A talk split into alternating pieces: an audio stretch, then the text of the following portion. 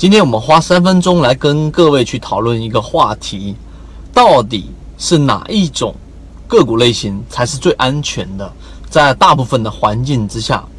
第一种是经过连续性下跌，然后呢，并且每次跌幅不是特别大啊，这一种已经跌到了百分之五十以上的个股类型。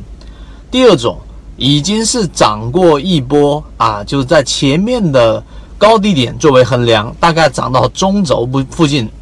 这种个股类型，然后连续性的盘整。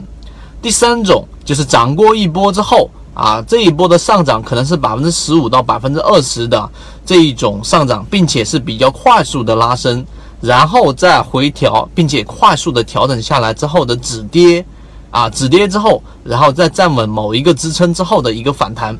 哪一种个股类型会比较安全？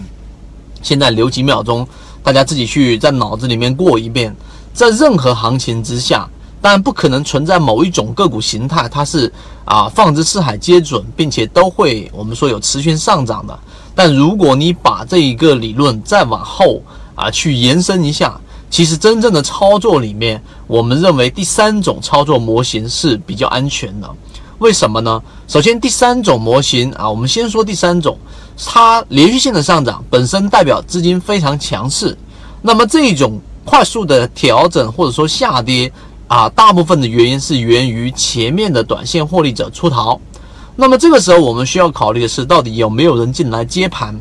那这就用到我们之前在讲的一个操作的理念，就是到底它的修复时长到底有多长？如果能够进行快速的修复，再配合我们之前给各位去建的各种底层模型，例如说三季报散户数量大幅减少，然后主力高控盘，再叠加一下趋势主力买卖点。这三个底层模型，如果你再外加一个护城河，就基本面业绩还是不错的。最终这一种回档之后的快速修复能力，就已经反映出了刚才我们说的这种底层模型里面的资金对于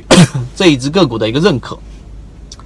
当你明白这个道理之后，你把这种呃去研究的方式去看一看第一种模型，连续性的下跌。那么这种下跌呢，往往是参与者的这一种内心本身就已经在接受着一种煎熬，这是第一种类型。第二种类型，要不就是拿着这只个股几乎都不看了啊，偶尔看一看，哎呀还在跌，基本上我就等着，大不了给我儿子，大不了给我孙子。这种形态、这种心态的这种参与者占绝大多数。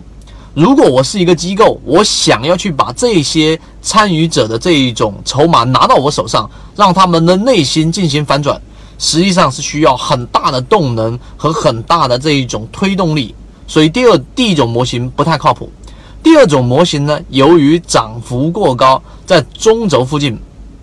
啊这一种位置呢，就是我们所说的可上可下。那么这种操作模型次于第三种，优于第一种，那你一定要做好短线的止损条件。所以今天我们在通过三种简易的模型分析，其实也是告诉给大家，在股票市场里面要想持续赚钱，其实是一个你下注的科学。我们教过大家凯利公式，我们教过大家怎么样去建立仓位，怎么样去下注，什么时候把筹码获利的收住，这些完整版视频我都在公众号上有罗列出来，每一节例行课里面都会讲到。那么，如果你觉得这个东西对你有所帮助，并且想学习完整的交易系统，就可以直接在公众号里面找到。但是由于直播平台的原因，在这地方不方便公布公众号的位置，知道的人互相转告一下就可以了。好，希望对大家有所帮助，各位再见。